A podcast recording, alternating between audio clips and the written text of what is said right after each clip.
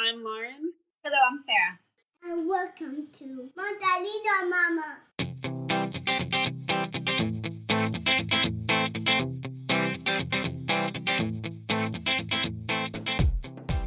Bienvenidos una vez más al podcast de Mortalingo Mamas. Hoy tenemos el placer de hablar con Mili Paredes, profesora de español en Davidson College, aquí en Carolina del Norte, y con su marido Pedro.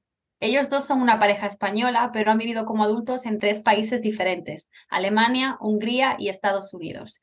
Y hoy nos van a hablar un poco de cómo fue esa experiencia para ellos como familia, ya que tienen dos hijas, además de las ventajas y desventajas que conlleva vivir este estilo de vida. Bienvenidos y muchísimas gracias por participar en este podcast y por compartir vuestra experiencia con nosotras.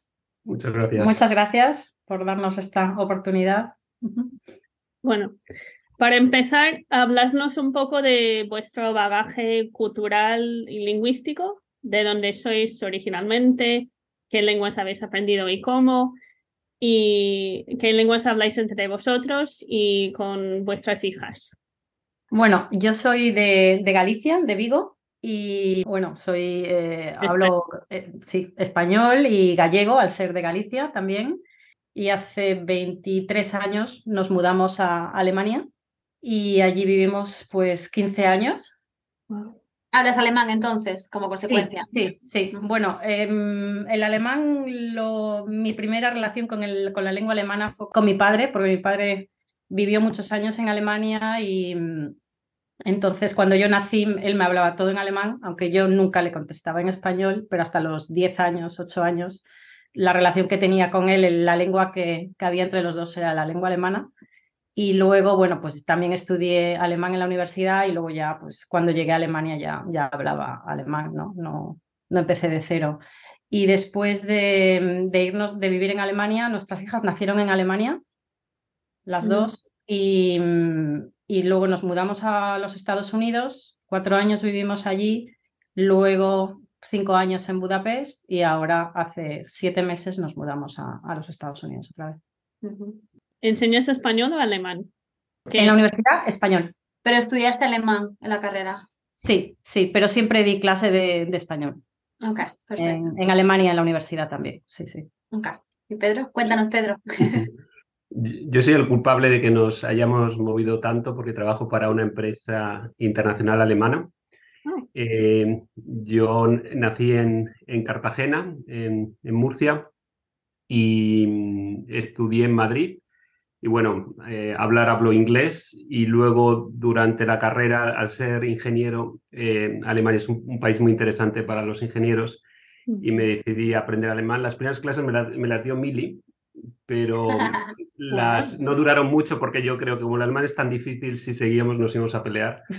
Así que seguí por otro camino aprendiendo alemán y donde aprendí realmente es con Erasmus. Hice, yo creo que fue uno de los primeros Erasmus del programa de intercambio que hay en Europa.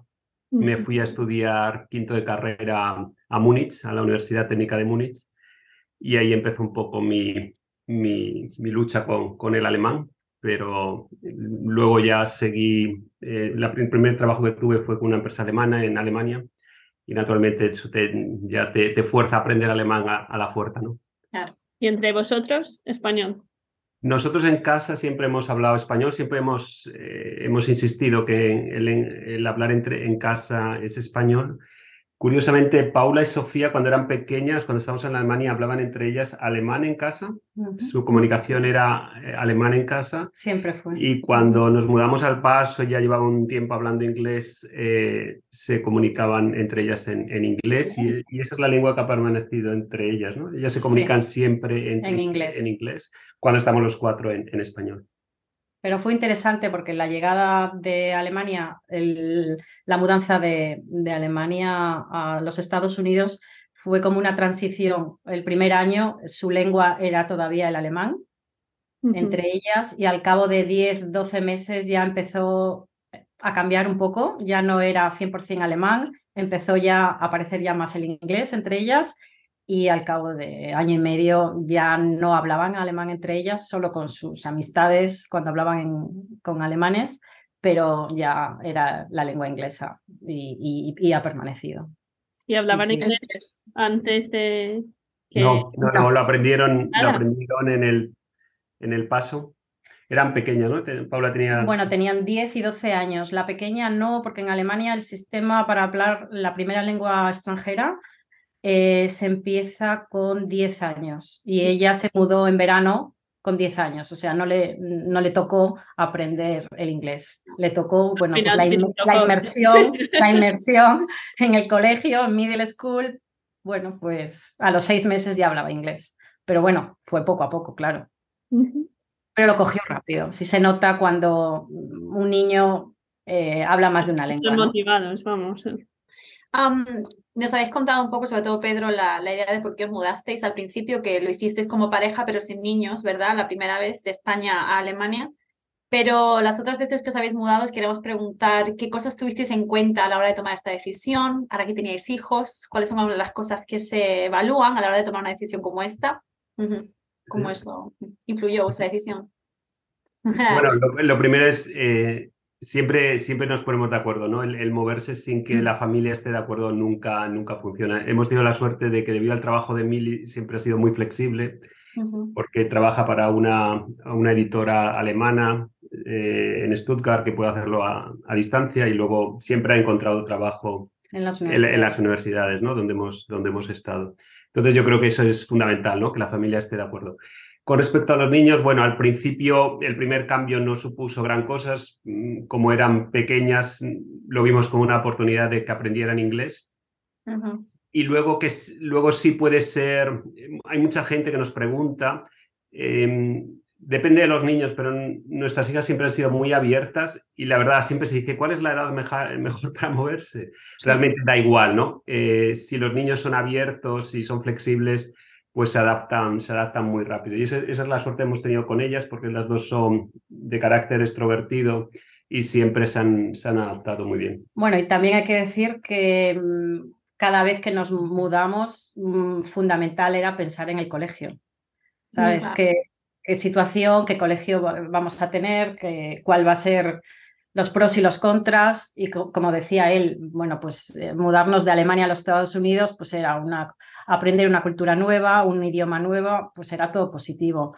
Luego ya de Alemania, de Estados Unidos a Budapest, la edad ya no era la misma, no eran 10, 12, eran 14 y 16, sí, más o menos, o 17. Entonces ya los últimos años de, de high school, antes de entrar en la universidad, ya es diferente pero sí lo más importante ahí en ese cambio fue buscar un colegio alemán o internacional, porque teníamos el problema del húngaro, ¿no? Que no hablábamos húngaro y no podíamos meterlas en un colegio húngaro, sino solo podía ser mudarnos a un sitio que tuviese un colegio alemán o internacional. Bueno, buscamos más bien un colegio alemán, ¿no? Para que acabasen, pues ellas habían comenzado en el sistema alemán y queríamos que acabasen en el sistema alemán también para acabar de dominar la, la lengua alemana, ¿no? Eh, y ese fue un cambio para ellas, sí que fue duro. Más duro, sí. Yo me acuerdo de estar preparándolos, eh, los alemanes son muy estrictos y hay un examen de ingreso y me acuerdo de estar preparando, ¿sabes?, tres o cuatro meses con ellas las asignaturas y, le, tuvieron que repetir un curso. No, ¿sabes? Dijeron, era un poco, es un poco por sistema, cuando vuelves al sistema alemán te hacen repetir un curso, pero no, realmente no lo, no lo consideramos un, algo negativo, sino un año con todo lo que habían aprendido de idiomas, de cultura, pues no, no fue... Para ellas no fue fácil, sobre todo para la pequeña, porque, bueno, las dos son muy buenas estudiantes y, pero sobre todo la pequeña, haberle dicho, tienes que repetir, ¿por qué tengo que repetir? Mm, no, no tenía sentido. Y claro, ese fue, esa fue la condición del colegio alemán. Cuando pasas más de dos años fuera del sistema, te hacen repetir un año, pues porque te falta historia alemana, literatura alemana, etcétera, lengua, alemana. Y claro, bueno, eran nativas, habían nacido allí hasta los 10, 12 años, pero no era suficiente. Entonces, eso, eso les costó un poco, claro, volver a repetir. Pero a la larga, hoy en día lo dicen, no nos fue positivo. ¿Y ahora estudian? ¿Estudian en Estados Unidos? No, están las dos en la universidad. En Holanda. En Holanda. ¿Y eso? ¿Por qué? Pues la mayor que quería estudiar medicina eh, fue durante, justo durante la pandemia, ¿no? Y eh, quería, en principio quería estudiar en Alemania, fue una de las opciones, pero en Alemania te, piden una nota muy alta y para poder ingresar eh, tienes que hacer, aparte de tener una buena nota, tienes que hacer como un examen de ingreso en medicina y ese examen se hacía bastante tarde, ¿no? Bueno, empezó a estudiarlo, a prepararlo en diciembre, compró los libros, empezó a prepararlo estando en Budapest y la fecha era para abril del examen en medicina. Y él lo te- tenía la, la, la matrícula en, en Frankfurt y todo, pero en marzo empezó la pandemia. Entonces lo trasladaron, lo movieron a finales de agosto el examen y la nota la iba a salir en octubre. Y ella, por si acaso, también solicitó para estudiar medicina en Holanda. Entonces en mayo le dieron plaza en, en Holanda. Entonces dijo, ¿qué hago? ¿Me espero a agosto a hacer el examen de medicina? Que no sé qué nota voy a sacar y si voy a conseguir alguna plaza en alguna universidad que me guste, o cojo ya la plaza segura en Holanda. Y bueno, y al final cogió lo de Holanda y dejó, Mm, porque le pilló con, el, con la pandemia, si no hubiese hecho las dos. mm. En Holanda estudian los tres primeros años de medicina en inglés, que eso fue otro motivo de elección, y luego los últimos años son en holandés, pero las preparan y como ellas saben, sabe alemán, el holandés es bastante parecido, por eso ella ya, ya habla bastante bien holandés. ¿no? Sí, porque está medio en el plan curricular para clase de lengua holandesa y, mm, y ya después de dos años ya tiene un B2 ahora mismo. Bien. Así Ujú, que, bueno, tiene que ir porque el año que viene ya empieza con todo, dentro de dos años, con todo en holandés, así que bueno. Eh, os iba a preguntar, en todos estos años de mudanza, etcétera, vosotros sois españoles o crecisteis en España, eh, ¿con qué frecuencia volvíais a España si podíais? ¿Y cómo era esa experiencia para vuestras hijas? Siempre volvimos, estando en Alemania y estando en Estados Unidos, eh, una, una, una vez al año, normalmente en Navidades, siempre. Las Mm. vacaciones de verano no, porque aprovechamos, nos gusta mucho viajar y entonces aprovechamos siempre para visitar algún sitio nuevo. Pero las Navidades siempre, también visitar a la familia, a los abuelos. De hecho, España para nuestras hijas son eso, abuelos, Vacaciones. vacaciones, familia, navidades, pero mm, e- eso es la, lo que hicimos siempre, una vez al año. Mm. Se quejan un poco de que no conocen España, ¿no? Se quejan un poco que no conocen tanto España y conocen más fuera de España, que sí, un Mm. poco, pero bueno, es lo único, sí. Pero siempre fue una experiencia positiva para ellas. Sí, Nunca criticaba su español ni su... No, no, no, No. no, no, no. Tienen un poco de, de acento, ¿no? Se lo notan. Se lo nota, Sufrimos, sí, pero, pero no no. se sabe tampoco realmente decir de dónde son, porque bueno, hablan perfectamente. Claro, la lengua escrita es diferente, ya lo sabéis. a la lengua hablada y de los tres idiomas, la lengua escrita del español es la que Sí. no está al igual que el inglés y el alemán. Claro. Pero han ido al colegio. Curiosamente, ¿no? ¿Y en qué se nota? ¿En el vocabulario? ¿En Bueno, la ortografía? El vocabulario siempre es más limitado, está claro, porque es un mundo es más limitado. eh, no han vivido nunca en el país eh, y luego, bueno, pues eh, gramaticalmente la pequeña domina el subjuntivo, pero la mayor no. Mm. Por ejemplo, ¿no? Un ejemplo. Mm.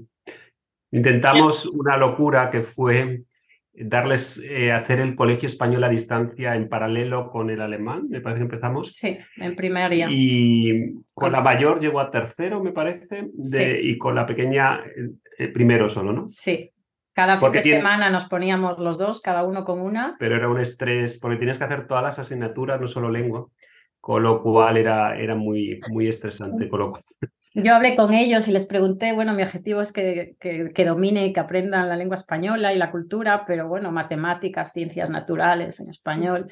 Me dijeron, no, no, es que es, es así, o todo o nada. Entonces, y al final, por falta de tiempo, era imposible.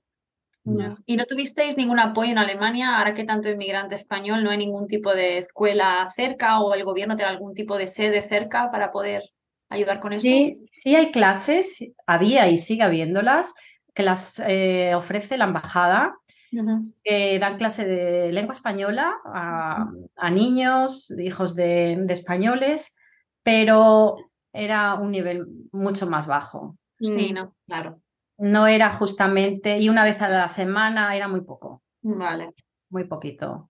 Y en general era jugar, era, o sea, No era tan académico, claro. Clase con- que le faltaba a mis hijas, pues eso, pues un poco más de gramática, de trabajar más, pues ahora mismo la mayor no, no domina el, el subjuntivo, entonces pues eso era lo que, lo que realmente estaba buscando, ¿no? La escolarización. no lo, no lo había, entonces, Y por curiosidad, ¿cómo se identifican ellas? Con tanta Ah, mudanza y eso. Pregunta, ¿cómo pregunta difícil. Sí, ¿qué La- difícil, respuesta difícil, lo dice. La, la mayor, ale- más alemana, ¿no? Sí. Lo dice claramente. La pequeña pasó una fase que se sentía americana, eh, porque pasó sus, digamos, su pubertad en Estados Unidos y en el middle school, ¿sabes? Eh, tuvo una experiencia muy buena, haciendo mucho deporte, con muchas amigas.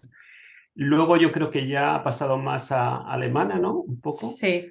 Lo que sí es que ninguna se siente muy española. Y bueno, y ellas lo dicen que cuando, bueno, pues en cualquier sitio, ¿de dónde, de dónde eres? De España. Ah, ¿de dónde? ¿De qué sitio? Y, me, y nos dicen, es que la segunda pregunta no nos gusta porque, no conocen. bueno, pues no pueden contestar. Y claro, ya dicen, al principio, ahora ya dicen, ya no esperamos a que hagan la segunda pregunta. Somos española, soy española, eh, pero nací en Alemania y mis padres son españoles. Mm. Para que no llegue a la segunda pregunta, porque, ah, ¿y de dónde? ¿Del norte, del sur? Bueno, mira. Claro. ¿A dónde, ¿A dónde ibais en verano? ¿Se le a ver a la familia o...? Bueno, íbamos en Navidades. En verano solíamos... Siempre, siempre o Cartagena o Vigo. Siempre. ¿Y vosotros os sentís españoles? Sí.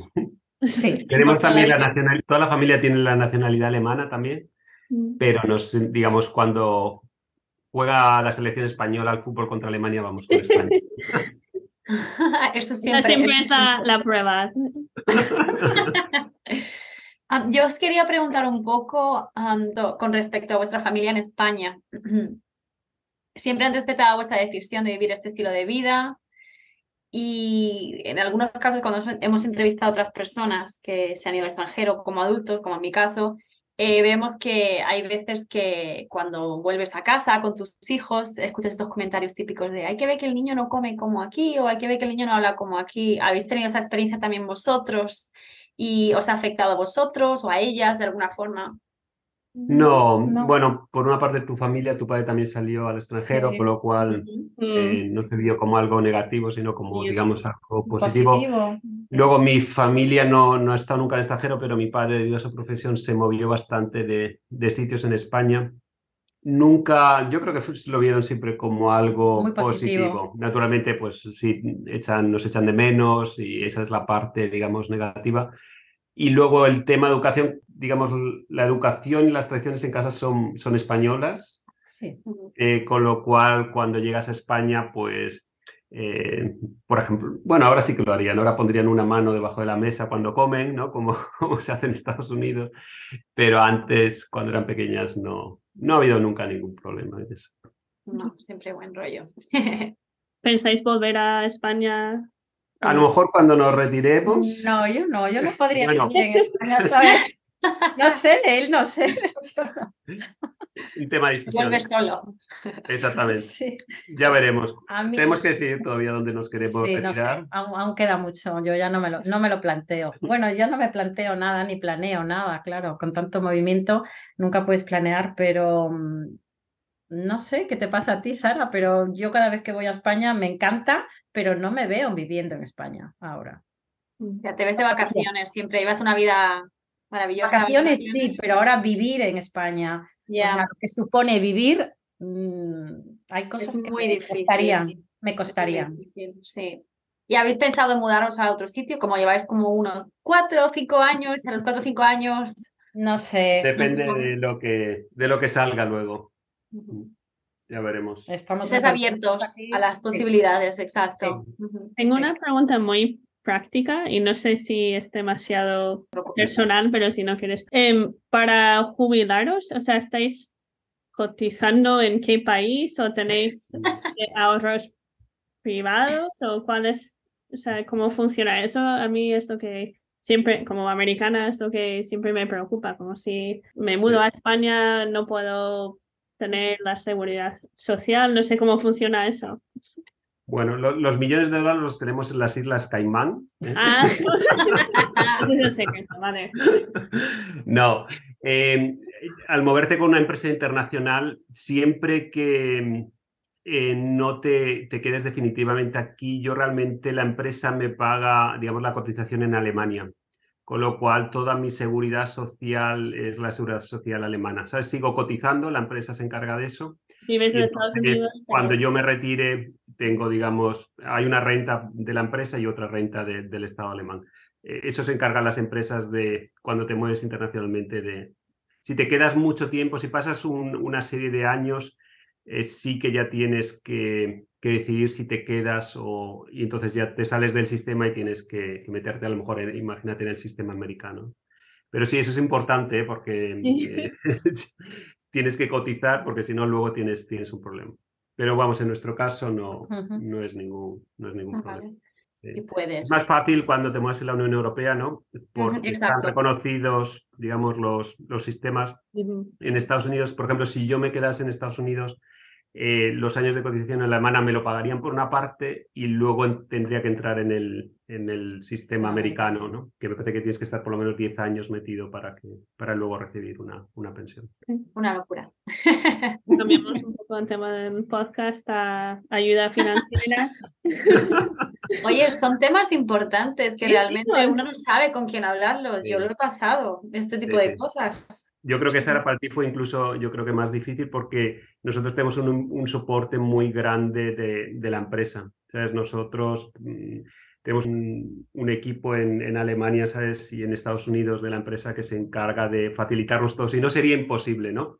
Eh, Eso sí, también hay que decirlo. ¿sabes? Nos ayuda mucho. Por ejemplo, nos, siempre nos han pagado los colegios, clases para las niñas, eh, cualquier tipo de... La casa, todo. ¿Sabes? Y, y, sin eso hubiera sido muy... Y en Budapest también, o sea, difícil. vayas a donde vayas, eso también hay que decirlo, mucha, mucha ayuda. La, la, declaración de la renta siempre me la hace una empresa, ¿sabes? Que trabaja con vos en San John, ¿sabes? Eso es importante porque si no es muy complicado, ¿no? Sobre todo yo, ¿no? Que me muevo, como tú dices, cada cuatro años. Es que... Claro. Sin esa ayuda, pues la gente se lo tiene que, o nosotros también te lo tienes que plantear de otra forma. Uh -huh. No, es, es, muy importante porque es una familia entera. Mover una familia entera no es poca cosa. Entonces... ¿Y crees que la experiencia de vivir en tres países diferentes ha cambiado vuestra visión del mundo o forma de ver las cosas? ¿O mm, nos podríais dar algún ejemplo específico de cómo ha cambiado vuestra per perspectiva del, del, mundo? Sí, o de la vida. Eh, sí. Mm, bueno, sí, vamos, eh, la perspectiva del mundo y, y de y de ya todo. De, sí, eh, la perspectiva ha cambiado completamente y también las de nuestras hijas, ¿no? Porque te das cuenta que, que se hacen más abiertas, no, no solo abiertas, eh, bueno, más tolerantes, más respetuosas con otra cultura, incluyen más o incluimos más, bueno, pues siempre es muy positivo, la verdad. Mm. En eso sí.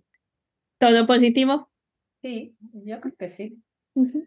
Bueno, ellas, ellas a lo mejor, lo único, lo, lo, que habéis preguntado antes, ¿no? Es que, por ejemplo, si preguntas cuál es su patria, ¿no? Pues un poco, realmente no es como nosotros, ¿no? Que hemos nacido en un país, que tenemos unas raíces en un país, ellas eso realmente no, sí. no lo tienen. No sé si es una ventaja o una desventaja, pero sí que bueno, es algo que... Una diferencia. Que, sí.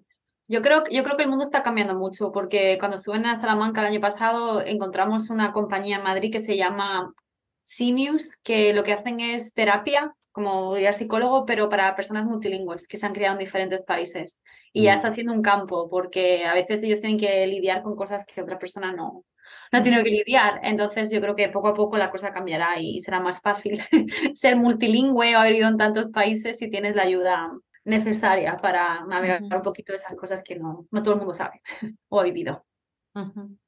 Y bueno, y vosotros como padres de estas chicas que como habéis dicho, os habéis criado la mayoría del tiempo en un país, uh, me imagino que también ha sido duro cambiar de país tanto, uh, pero también os ha ayudado a, aprender cosas sobre vosotros, ¿no? Porque cuando tiene que pasar por esas cosas, a nivel personal, me imagino que uno aprende, como has dicho, tus hijas son más tolerantes y eso. ¿Qué habéis aprendido vosotros? Sobre todo porque tenéis ese primer año, esos primeros años de vida que ha sido en España. Y no es lo mismo irse de adulto que irse de pequeño y adaptarse, ¿no? ¿Qué es lo que habéis aprendido vosotros de vosotros mismos como personas por este estilo de vida? Aceptar otra cultura, todo lo diferente. No aceptarlo, yo no diría aceptarlo, sino aprender y a convivir en otra cultura y no ver tu cultura ni comparar tu cultura, sino abrirte a, todo lo que estás aprendiendo y todo lo nuevo. Porque a veces, al principio, yo creo que a todo el mundo le pasa que empiezas a comparar. Mm, y luego, pues terminas comparando y pues te, terminando muy bien o muy mal, ¿no? Todos lo sabemos. Entonces, yo creo que la experiencia, no sé, por mi experiencia, creo que lo importante es aprender, aceptar, aprender y a convivir con esa cultura y, no intentar compararlo, sino es diferente y, te tiene que gustar, porque hay cosas que, te gustan, ¿no? Porque hay diferencias, pero no compararlas. ¿Hay algún país en particular al que os haya costado más acostumbraros? Mm, a los cuatro, mm, Hungría, Budapest, pero porque fue el único país que ninguno de los cuatro hablaba el idioma, ¿no? Y luego el carácter húngaro es un carácter, bueno, pues que no, no está muy acostumbrado a otras culturas, a otros idiomas, y entonces, bueno, pues solo sobrevives con el inglés y con el alemán, ¿no? Y no fácilmente, sobre todo al principio. Claro. Eso fue. Sí. Y en tu caso, Pedro, ¿qué has aprendido sobre ti con tanta mudanza y trabajando para una compañía internacional como es tu caso? ¿Tú trabajas con gente también internacional que tiene un... Sí, sí, sí, vamos, siempre, eh, sí, realmente sí, eh, siempre trabajo con, sí, con, por ejemplo, ahora trabajo con gente de, muchas, de muchas nacionalidades. Em, lo primero es, he aprendido a saber salir de mi zona de confort, ¿no? Que, cuando sales de tu forma de confort realmente aprendes, ¿no? Eh, aprendes cosas nuevas, ¿no? El adaptarte, como dice Mili, ver otras perspectivas, ver otra forma de pensar, el saber, sabes, liderar equipos de, con diferentes culturas, diferentes nacionalidades. Em, también ser muy flexible, ¿no? Eh, y sobre todo al principio no desesperarte, ¿no? Eh, porque sabes que todo necesita, necesita un tiempo, ¿no? De adaptación. Es una cosa de, se dice, ¿no? Que siempre necesitas eh, estar los primeros seis meses, ¿no? De adaptación y luego viene como un bache, ¿no? Hasta que dices, bueno, pues estoy aquí y esto tiene que ser así y me tengo que adaptar. Siempre hemos visto la, quizá la parte positiva de, de los cambios, ¿no? si intentas vivir en Estados Unidos como España, pues te vas a frustrar Mm. pero como todas las cosas, ¿no? Hay cosas positivas y cosas, eh, y entonces enfocarte más en, las cosas positivas, ¿no? De, cada, de cada país. Y eso siempre, nunca, la verdad es que el echar de España de menos, así como decir, hoy me quedan siete semanas para, para Navidades, nunca, no, nunca nos ha pasado, ¿no? Siempre hemos disfrutado de los países donde, donde hemos estado.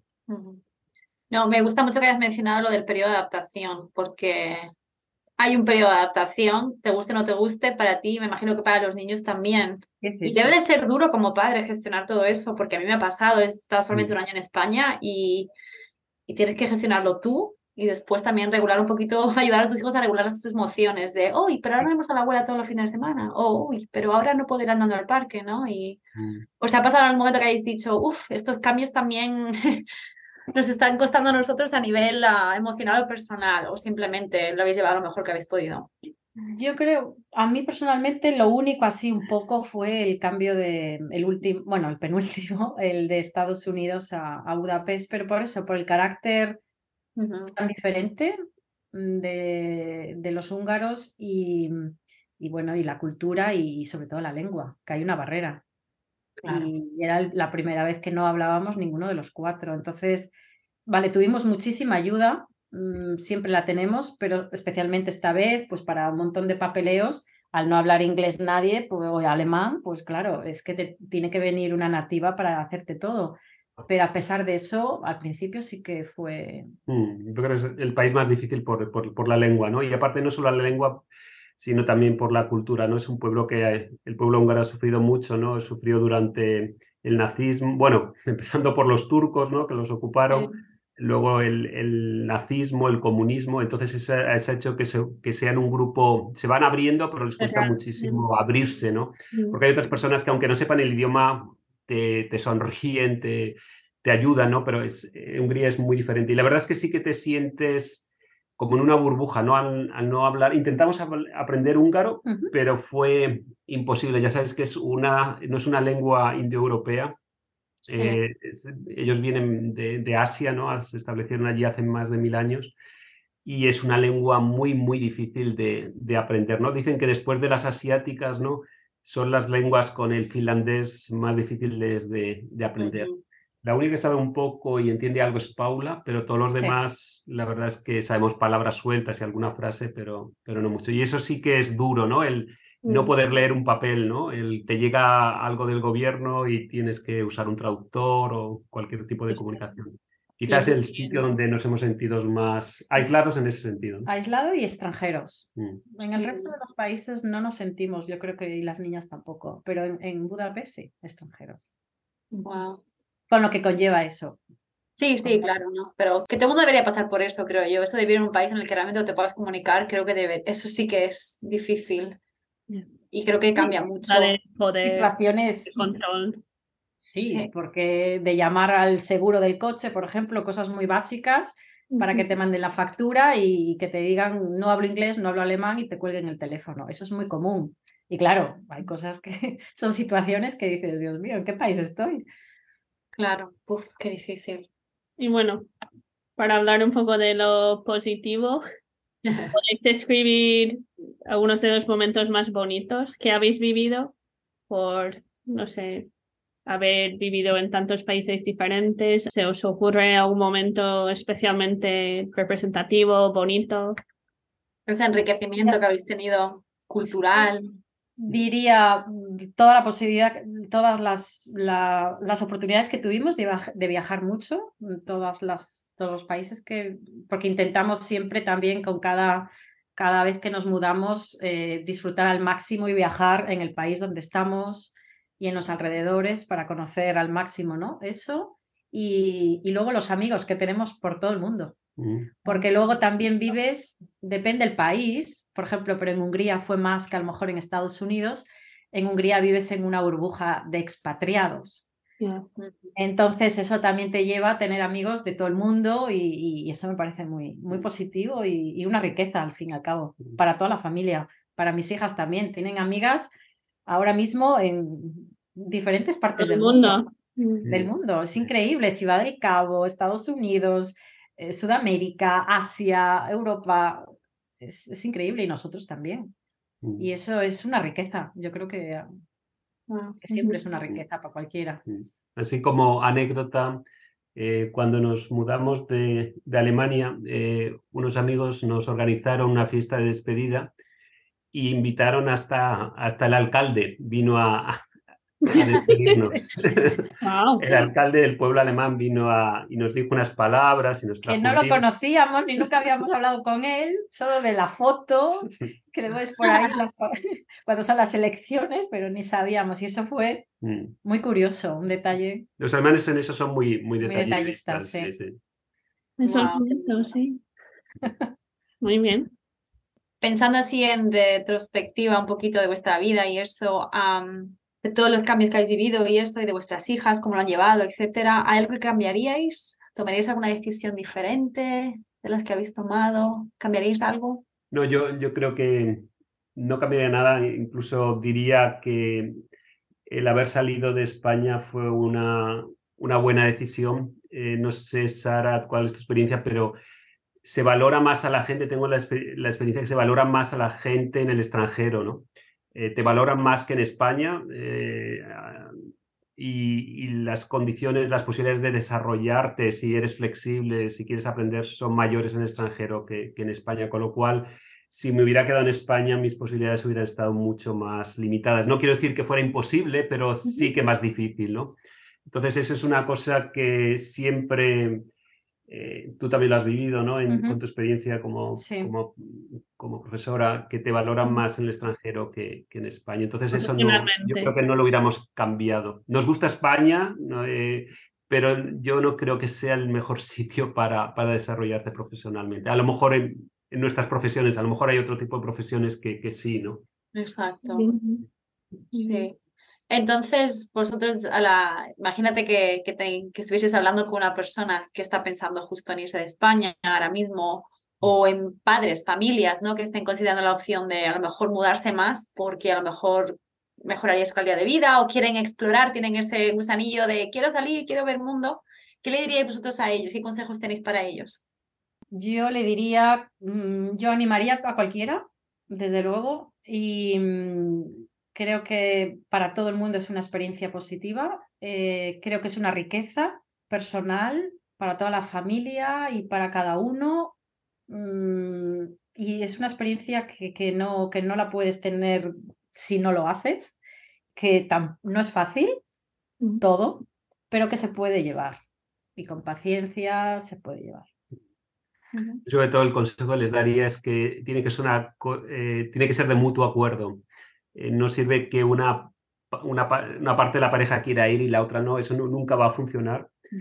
Y luego hay que tener un poco espíritu aventurero, ¿no? Es decir, eh, todo va a ser, eh, te vas a tener que salir de muchas situaciones y salir un poco de tu zona de confort, ¿no? En, España, pues te conoces todo, si te vas fuera, pues todo es un poco diferente, te tienes que adaptar y también hay malos momentos, ¿no? Y mm. hay que superarlos, pero sobre todo eso, ser, ser muy abierto, muy flexible y que las dos estén interesadas en, en moverse y sobre todo siempre que sea posible aprender la lengua del país. Si no aprendes la lengua del país, por ejemplo, si te vas a Alemania aunque sepas inglés, nunca te vas a sentir en, casa, ¿no? Entonces eso es, es, muy importante, ¿no? El aprender la lengua del país para poder integrarte y conocer la cultura, la forma de pensar. Si no aprendes la lengua, no, no vas a ser capaz de, dar ese paso. Y no comparar, y no intentar vivir en el país al que vas como si fuese todavía tu país. O sea... Eso solo lo puedes hacer en Mallorca, los alemanes lo hacen, ¿no? Que en Mallorca se pueden comprar el, el periódico alemán y comprarse la salchicha alemana pero normalmente eso no, no funciona. Eso es muy, muy importante, ¿no? En casa puedes, naturalmente, hacer las comidas que te gustan de España, pero tienes que, que adaptarte a, a, la cultura donde, donde estás viviendo, ¿no? Si no, no, no te vas a sentir tampoco a gusto. Perfecto. O sea, siempre lo, lo positivo. Sí, y, tienes que, es como tu nuevo país, ¿no? Tienes que aprender la lengua, hacer amigos del país, siempre hemos intentado también, quizás es un consejo, no cerrarse al, grupo de expatriados, ¿no? Eh, con la excepción de, Hungría, que es difícil, pero hemos tenido parejas que a lo mejor un, un miembro de la pareja era húngaro y, el otro alemán, eh, pero siempre intentar, siempre hemos intentado hacer, tenemos muchos amigos que, que son nativos del país, ¿no? No mm. cerrarte a tener solo un grupo de amigos, por ejemplo, de, de, españoles, porque entonces te cierras, te cierras mucho. Y muchas veces se crea, a veces, dependiendo del grupo donde estés, incluso un poco, a veces se crea un poco en comentarios negativos, ¿no? Porque todo el mundo, ay, cuánto hecho de menos esto y esto. Entonces es bueno tener un grupo de amigos del país, yo creo. Sí, conectar con la gente del país. Son buenos consejos. ¿Y cuántos, cuántos países habéis visitado ya? ¿Viviendo? No, visitado. O sea, ah, visitado. Ah, de vacaciones. Bueno, en Europa no los nombro porque yo creo que muchos quizás eh, Hemos, así como países exóticos, Japón, hemos estado. Canadá, Estados, Unidos, México, República Dominicana. Suecia. Bueno, Austria, Alemania, Italia, Europa, todo el norte de Europa, centro de Europa, Croacia, Montenegro. Eslovenia, Eslovaquia. Es mucha suerte, no decís como toda Europa, Europa, pero es. Como es que estás en Europa es, más fácil. Mucha suerte. Eso mola mucho, no decís como si. Bueno, porque está muy cerca, ¿no? es lo que dice Sara. cerca, ¿no? Eh, cuesta más irte de aquí a donde estamos nosotros, a San Diego, que eh, he visto, por ejemplo, eh, se tarda lo mismo desde, desde Charlotte ir a, a Múnich en avión que ir a San Diego prácticamente. Entonces, Claro. Sí, yo siempre se digo a mis estudiantes cuando les hablo del Erasmus, de que conocí a mi marido en Alemania y que era francés y que cuando se llevó el coche el segundo trimestre, bueno, semestre, eh, volvíamos a París desde Münster y pasábamos por tres países. Mm. Y es, eran seis horas, y es que es así, es que no, lo único así raro que te pague la policía no te, no te enteres, pero en nuestro caso nunca ha sido un problema porque entre el alemán, el francés y el español algo, y el inglés algo, algo hacíamos. Pero sí es eso, es muy importante, os ha abierto, también os ha abierto las puertas a visitar otros países y tener esa mentalidad de decir, voy a salir no solo de Alemania o de Hungría, sino a, a ver Europa. O... Mm. Genial. ¿Y qué país vais a visitar en las próximas vacaciones? Vamos a ir a Turquía, vamos a ir a Turquía. Vamos a, ¿Estambul o todo el Bueno, país? Estambul ya lo conocemos. vamos a hacer algo especial porque no pudimos, tenemos muchas celebraciones pendientes que no pudimos celebrar durante la pandemia. Y queremos eh, la- en el mar del Peloponeso eh, recorrer toda la, la costa de Bodrum a Marmaris. Sí. Tenemos un barco de vela que vamos a ir los cuatro y vamos a recorrer una semana la costa de, por Bodrum y el... hasta Marmaris. Qué Una cultura muy interesante la turca. Se dice que en esa zona de Turquía, mucha gente no lo sabe, hay más eh, ruinas eh, romanas eh, Y y griegas que, que incluso en Grecia, ¿sabes? Y en Italia. Toda la, todo Éfeso, toda esa parte es, es muy bonita. No se conoce mucho, pero es, es muy bonita. Turquía es un país muy desconocido, pero que tiene zonas realmente impresionantes. Bueno, perfecto. Imagino que vuestras hijas también han heredado esa curiosidad y también se mueven por muchos países. La mayor ahora le dieron una, el mes de junio y parte de julio tiene como una beca o un programa eh, para la universi- en la Universidad de Lisboa y tendrá ahí, estará ahí para hacer un tema de investigación en la sanidad eh, portuguesa. Sí, también quieren salir y moverse. Se mueven, mu- sí, tienen mucha flexibilidad, ¿no? Con, eh, tienen, con la edad que tienen, también la pequeña se fue hace dos años al Líbano, por ejemplo, eh, que eso fue una, una odisea porque al principio no la dejaban volar al Líbano, porque tiene allí una amiga que se, eh, pero que no tiene ningún problema, ¿no? Como otra gente, ay, tengo que ir desde, ¿desde dónde voló? Desde, Desde Budapest al Líbano. al Líbano sola. Y no, No, no tiene ningún, no ningún tiene ningún problema. problema. Y con ganas de aprender y de conocer. Y... Oh, qué maravilla. Esa yo- confianza. Sí, sí. ¿Creéis que os ha quedado algo en el tintero? ¿Queréis hablar de algo más? ¿Algo que queráis compartir? ¿No? No, yo no. ¿Y vosotras? No, aprendiendo aquí de vosotros. Así que genial. Pero sí, encantada, encantados de hablar con vosotros porque vuestra historia es muy particular y está muy bien compartirla con otra gente para que todo el mundo aprenda. Y mucha información muy útil también. Vale, pues muchísimas gracias, de verdad. Ya Bueno, eso es todo para hoy, pero dentro de poco volveremos con otro episodio de Multilingüe Mamas, mamás multilingües. Hasta luego. Hasta luego, gracias.